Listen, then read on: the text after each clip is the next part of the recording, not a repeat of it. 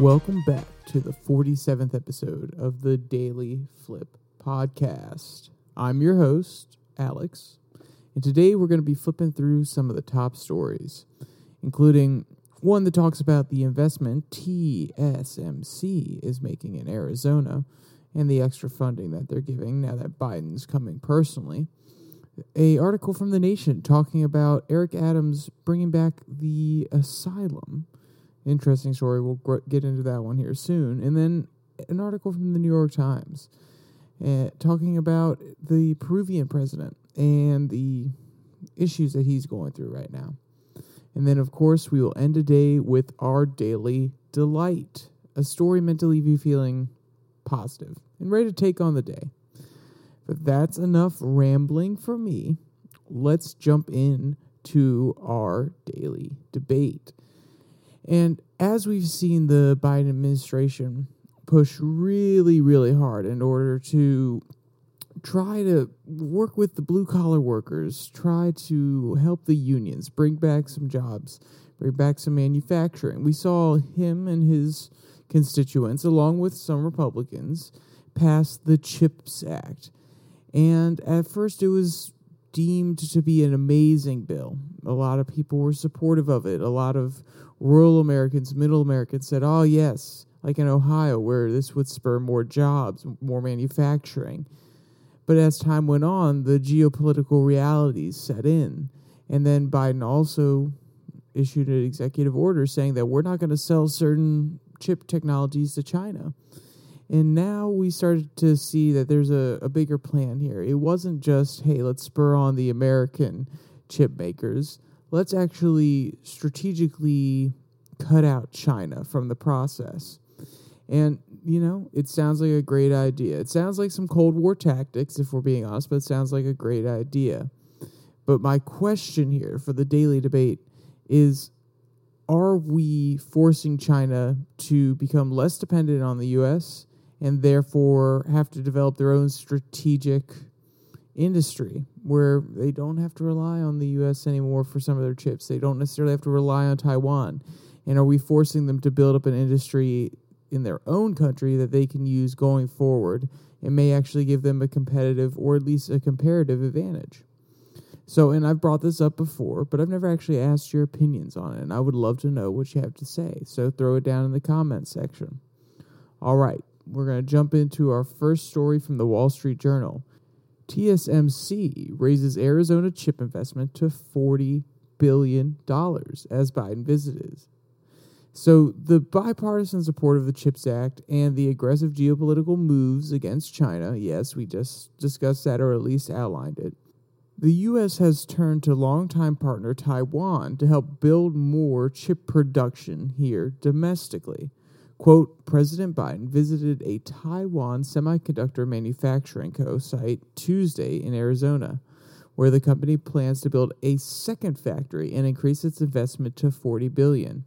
TSMC, TSM, which is their stock ticker, d- they were down by about 2.5% the other day, which of course, you know, Wall Street Journal, they have to talk about that. Let's get back into the quote, though. The world's largest contract chip maker is stepping up its plan for U.S. manufacturing. The investment follows the passage of a law earlier this year designed to boost U.S. semiconductor production, reflecting Washington's concern about reliance on Asia for critical chip making. This is going to be an incredible asset of the state of Arizona, Mr. Biden said during remarks following a tour of the site. American manufacturing is back, end quote.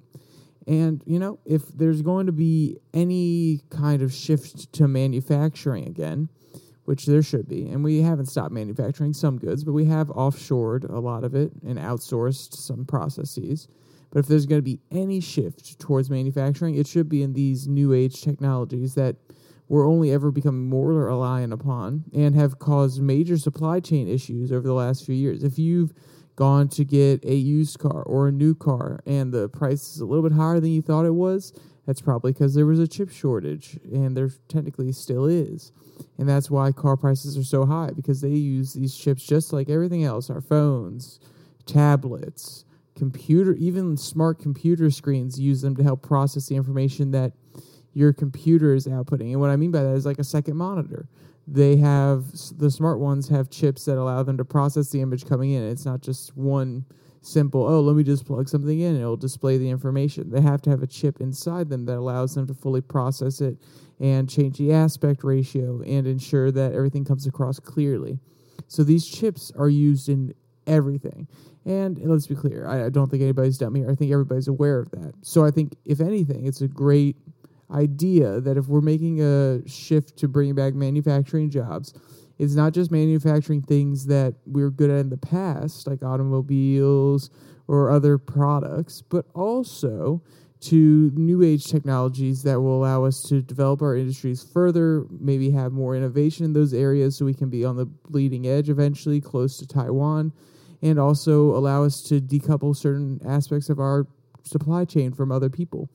I mean, we rely heavily right now on Asia and certain areas in the northern European area where there are different companies that I mean, I take that back.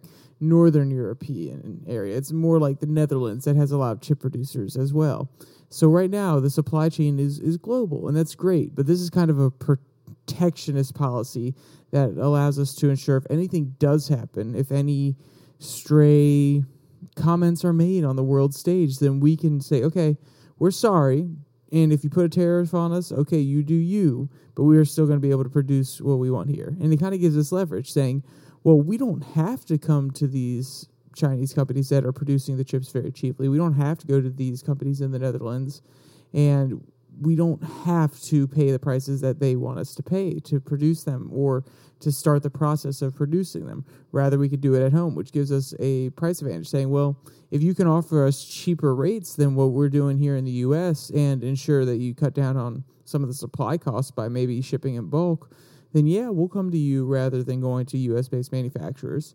So it's going to give certain companies a strategic edge or at least the leverage to say, well, we don't have to use you, but if you give us a good deal, we can. So, you know, this is just one step in a multifaceted battle going on against the influence of China in the technology sector. Though these projects, you know, they sound great and are truly going to benefit the U.S. as much as politicians say they will.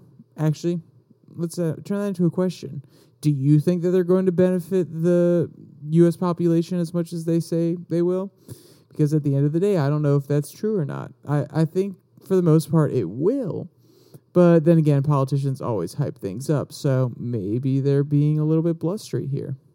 Quote, in August, Congress passed the Chips and Science Act of 2020, which included 52.7 billion for US semiconductor companies for research and development, manufacturing, and workforce development. The bill also included provisions to reinforce the supply chain for US companies and spur technological innovation. TSMC recently started making 3 nanometer chips in Taiwan. By 2026, those chips would likely be at least two generations behind the leading edge. A nanometer is one billionth of a meter. The number of nanometers is a rough guide to how much processing power is packed into a chip's small space. The lower the number, indicating a more advanced chip. The White House said that the first TSMC factory in Arizona which originally was supposed to produce 5 nanometer chips, would also produce 4 nanometer chips. That factory is expected to start mass production in 2024. So, right now, Taiwan can produce 3 nanometer chips.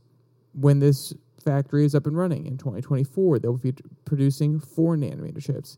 And as I'll highlight here in a little bit, Taiwan will be much further ahead at this point. So, TSMC, while they are doing a great thing, coming to America and, or at least building more infrastructure in America and saying, yeah, we'll let you have a, a chip producing facility, they are still keeping the best technology at home in Taiwan. And, you know, I could be a greedy American saying, no, no, no, give us your best technology, give us everything you got. But I, I understand the geopolitical move. And it's not just TSMC saying, "Oh, well, we want to keep a lot of the production here. We want to keep a lot of the money here." That is an aspect of it. But also, if they start outsourcing their best chip producing technology, then at the end of the day, Taiwan loses a little bit of its strategic leverage. It loses the protection that some of these chip factories offer them. As the leading producer, TSMC and some other chip companies in Taiwan, as the leading producer of chips, they are relied upon in the global sphere. They're relied upon in China, the US, other developed nations like the EU. And I know technically EU is a union of nations, but you get my point there. So this is a strategic move on their part saying, we'll, we'll give you some of our good chips, but we're not going to give you the best chips. You still have to come to us for that. And you have to ensure that China doesn't invade us in order to get those sweetheart deals that we've been giving you. And then also it says, well, China, you can't go to the US to get those premium chips. You still have to come to us. So don't invade us because we may try to destroy the factories as you're invading. So it's their strategic move. And also, like I said, profits are involved. TSMC says, well, if we give the best chips to the US producer, then we're going to be making less money on our chips over here because, like I illustrated earlier, those factories are closer. So they're going to try to buy them from there because the supply chain's a little bit more tightly knit within the US and also it's a little bit cheaper to ship them out. So, though it is great that they're investing here, keep in mind that they still have their own strategic goals in mind. And also, if you're listening at this point, and I'm not saying anybody that would be listening this far in is not a generous person. I would say if you've listened this far in, you're probably just interested in news and you don't have a certain political lean on this issue or not. Don't be mad at Taiwan. They are doing what they need to do to ensure that they can keep their position on the world stage and have influence still. All right, so there is the background information that I said I would get into that describes what they're thinking of doing, TSMC. Quote, in advance of Mr. Biden's visit to the plants on Tuesday, the White House released details of a second factory plan for the site, saying construction would start in the coming year and production would begin in 2026. The second factory, first reported by the Wall Street Journal, will make chips with 3 nanometer technology, equal to the thinnest and fastest chips available today. And TSMC's total investment in Arizona will expand to 40 billion. The White House said it does not know how many years the investment would. Co- sorry, the White House didn't say how many years the investment would cover. And then they have a quote here that Taiwan's going to keep the most advanced semiconductor technology at home in Taiwan, and that comes from the CEO of TSMC. So, like I said, they're ensuring their political situation, and Biden's getting a pretty sweet deal out of it, making sure that Taiwan and U.S. relations are a little bit cozier. Joe Biden's probably going to get a few uh, attaboys from people in Congress and around the swamp in D.C. saying, "Oh yeah, look at you, you know, warding off China, building up Taiwan-U.S. relations, and bringing jobs back to the U.S." So overall, I think it's a good story. There are just a few different caveats, a few different things that I would hope people are thinking about going into this, because every story, no matter how good, has its downsides, and every bad story has a bright side. All right, so our second article comes from The Nation. Is Eric Adams bringing back the asylum? So, as I covered last week, Eric Adams, the manager, sorry, the mayor of New York, put into action new policy that is reviving a conversation about institu- institutionalization and mental health. Quote, New York Mayor Eric Adams announced an immediate expansion of an involuntary hospital policy in the city, alongside a harrowing legislation proposal aimed at peeling back many of the few legal and administrative barriers that prevent involuntary psychiatric commitments. In his administration's announcement, the plan is billed as compassionate new vision to address mental health issues, evoking a moral mandate to deliver for our most vulnerable end quote and yes if i had a very interesting or cynical tone there it's not because i don't believe them. I, I promise you it's, it's really not. I totally totally believe them. But i take that tone genuinely because if they truly believe what they're saying i can't read their minds. I can't go to eric adams and shake his hand and be like an empath and understand his feelings on the matter and all this. And the author kind of reads into it the way that they want to. They read into it like these are more cynical actions rather than genuine actions. But if Eric Adams genuinely wants to help these people, then I think it's okay. I don't think it's the best necessarily the best way to go about it, but it could be a cheaper way to go about it and a more easy way to sell it to the people and a very quick fix rather than a long-term solution, which is another way to save money essentially, except for the fact that you're going to be sending people to institutions where the taxpayer is going to be paying for them for a long time. So if his intentions are good, I think it's good. If his intentions are cynical and evil, then I think it's bad. But I can't claim to know. So we're going to jump into what the author has to say, some of my opinions on the matter, and try to break it down a little bit more. So, like I said, though I don't agree with the author about everything, I do question the morality of this policy as they do. So, if Adams is doing it in good faith and genuine, then I think it is a moral action to try to help these people and try to ensure that at the end of the day they're getting the help that they need. And if he's doing it just to get them off the streets and to ensure that people don't have to deal with the homeless crisis, they don't have to homelessness crisis, and they don't have to see it, then I think that is a immoral action. And so people will say, well, actions are some people will say actions are just moral or they're immoral. It doesn't matter what the intention is behind it. And though I don't hold this consistent standard for all my moral evaluations, I think in this case it's it's applicable. If you genuinely believe that institutionalizing these people, if you hold that in your heart and the data you have proves that, even if it's data that is contested, if there is data that proves that and you can justify your belief, then I think that at the end of the day, it's morally justifiable because he believes that he is able to positively affect New York help the citizens that have been brutally the word that YouTube, the R word that YouTube doesn't like to uh, hear about, or the robberies, the different killings in New York because of mentally ill people. And also, not just help the populace of New York, but help the homeless population get off the streets, possibly address some of their psychiatric issues, maybe get medication, maybe be able to come back into society as a functioning member who adds value to the society as a whole. I think if that's his intention, then that's moral. And at the end of the day, I am not going to sit here and say that that is always the case, that the intention of the action matters, because some people could say, well, people that commit genocide, they truly believe that at the end of the day, they are going out there and doing what's right for their segment of the population. And therefore, by that same logic that I just gave, if they believe that it's a good thing and if they have statistical evidence that it will help their population, even if that evidence isn't 100% sound, then that could be morally justifiable under those same parameters.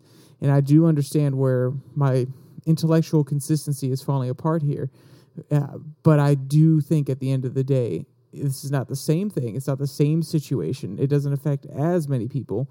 And I think Eric Adams, though he may be a slimy politician, I'll give him the benefit of the doubt on this one because the way he's framed it, I think that he genuinely cares about this segment of the population, not just the New Yorkers, but also the homeless people. And he's trying to come up with a solution that will actually work and can be implemented quickly rather than programs that will take years to implement, plus more tax dollars and more social security workers and so on and so forth. Sorry, social workers, not social security workers, so on and so forth.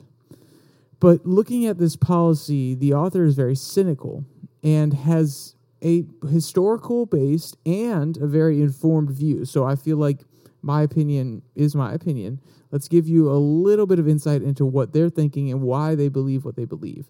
Quote, the central goal of Adams' agenda is to undo barriers to hospitalization, the legal and administrative guidelines intended to keep people from being involuntarily hospitalized and thus removed from society against their will. Under an immediate guideline change, Adams has expanded the scope of behavior that could result in forced psychiatric evaluation from, quote, likely to result in serious harm to much broader criteria that the individual, quote, appears to be mentally ill and displays an inability to meet basic living needs, end quote. And will the, you know the author brings up? Will this make it easier to admit people that cannot properly support themselves and therefore cannot live on their own? But the author also points out if implemented with malice, it could degrade very quickly or it could escalate essentially. And while I think the author is being cynical, they are going and they are bringing up something that's very, very important. That in the past, this rule that if you have some sort of mental difference, if you're a little bit neurodivergent, is the word I think people would use nowadays, if you defy social norms in any way, then you could be seen as someone who is mentally ill, which the language here says appears to be mentally ill. That is so broad. At the end of the day, that it could encompass people with depression who or people who have certain diseases that just make them look unhealthy even though they could function properly. So, you know, I feel like it is a slippery slope argument when you ask the question, well, what is looks like mentally ill defined? Is it people with anxiety? They are technically mentally ill, right? Or people, sorry, chronic anxiety, or people with depression. Technically, they're mentally ill, right? Chronic depression.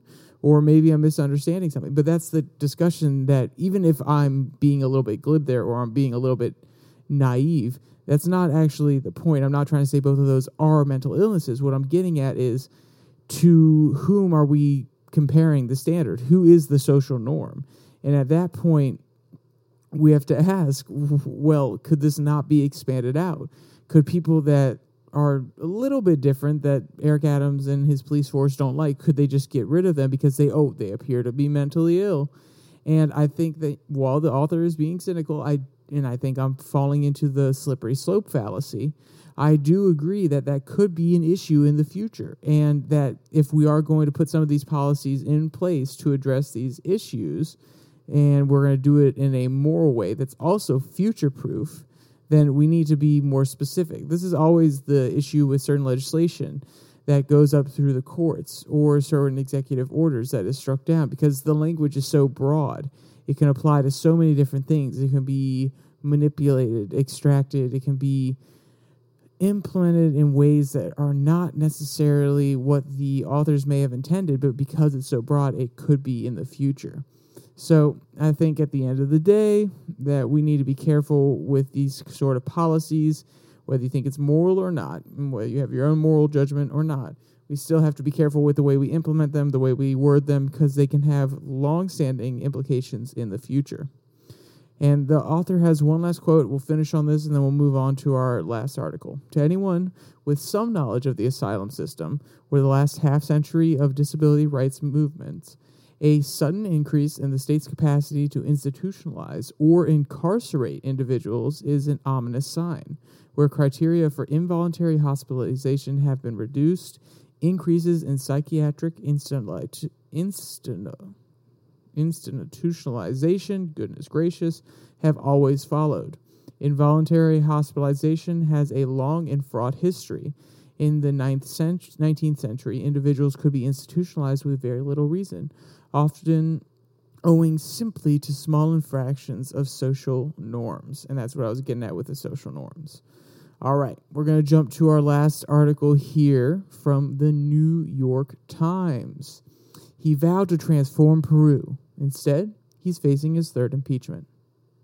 The president of Peru, I believe I pronounced that correctly, by the way, Pedro Castillo, faces a third impeachment attempt in Congress the latest crisis for the leader who rose to power, promising to address the country's qu- chronic inequalities. End quote. So, you know, Trump and Castillo, and I'll be making this analogy for the first part of this segment, they have a few comparisons. They were considered outsiders when they were elected president. And though he w- is left wing, Castillo, and Trump is right wing, and he also didn't spend years hobnobbing with the elites before running for the election. There are some comparisons that I will point out and I think are important to highlight. Quote, Estorfila Casillas, um, and I'm sorry if I'm getting that wrong, recalled the joy that erupted in the region after a fellow Caspino, or poor farmer, was elected president last year. Everyone celebrated Every last one of us, Miss Garcia said. We thought finally someone who knows what it's like to work the land.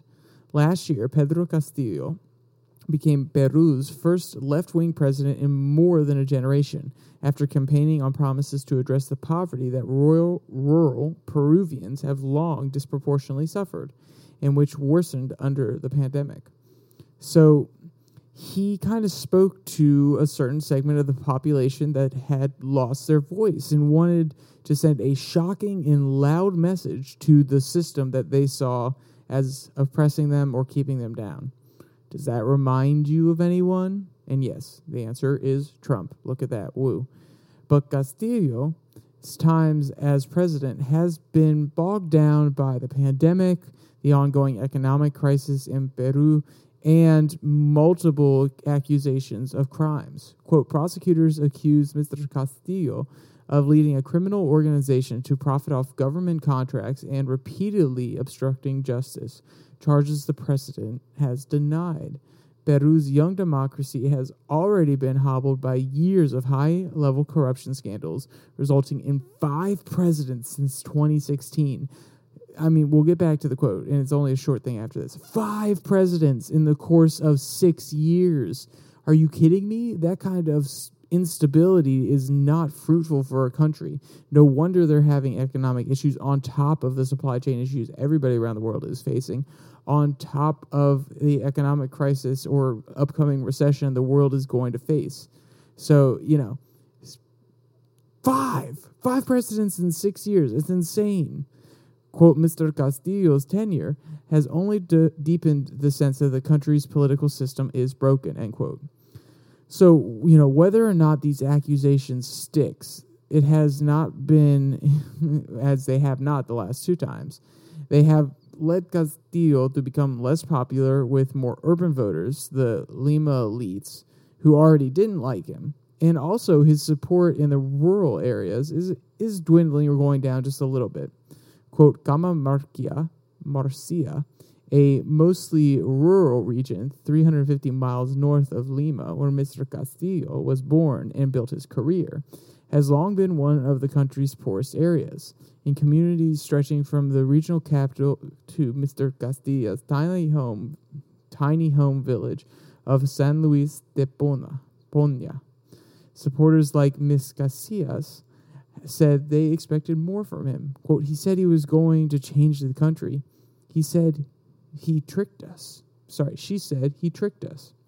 So he has never really had the urban voters, and now he's losing a little bit of his base. So where does where does he really go from here? I don't feel like he has many options.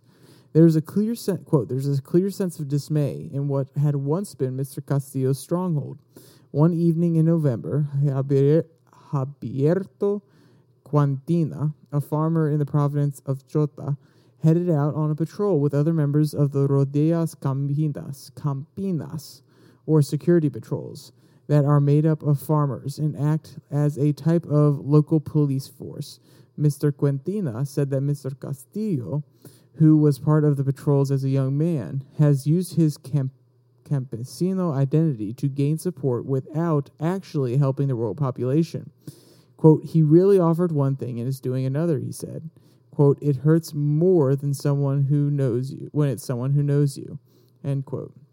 And you know, these quotes really show that the people from his community, even the people that necessarily did the same job as him, that really could relate to him, or he could relate to them more accurately, even they are becoming discontent with his efforts and really questioning whether he should be in office anymore. So we'll see if he has a future in politics in Peru. And also, yes, I know that I probably butchered some of those pronunciations. I trust me, I tried to I looked up a lot of them and I'm trying to work on it. Sorry. And if you're a person who speaks Spanish and you listen to them and you said, "Oh wow, really good," and then the next one I was I completely butchered, let me know down in the comment section. Lambast me for it. I would love to become more informed and uh, have a better understanding. All right, we're going to move on to the Daily Delight. And this one comes from People. I know, right? Fancy People magazine. Quote Meet the adventure cat who globetrots in style. I just take him everywhere, says owner. So imagine you met someone who offers to take you all around the world on adventure after adventure, and all you have to do is pose for some Instagram photos. Quote When Aaron Gelbermans rescued Liebenstein as a kitten in September 2020, she decided they'd jump feet first into adventures together. Quote, he was so energetic and active, so I just started taking him everywhere, from biking and camping to road trips and hikes, she said. He took right to the harness and leash, end quote. And this guy, honestly, this cat is so extremely photogenic. I mean, I'm uh, kind of jealous, and he kind of looks like Tails from Sonic. If you can pull up some of these pictures at some point look at him, it's it's kind of amazing. Quote, it's been amazing. He's a little best friend who literally goes everywhere, and he's just so laid back with it all, says Gilbermans, 31, who often dresses the domestic short hair in colorful gear and protective goggles. He loves meeting strangers. He'll just go right up to people and sit in their laps, end quote. And if you want to see any of the cute videos or any of the photos from today's Daily Delight or read any of the articles from today, they'll be linked in the description below that like and subscribe button. Down there is also the Twitter handle at your daily flip. Try to retweet, post, make a comment daily on Monday, Wednesday, Friday. I also post the link to the podcast so you can go directly from there rather than having to come to the YouTube video or search for it or anything like that. With all that said, there's only one more thing to say stay safe, don't die.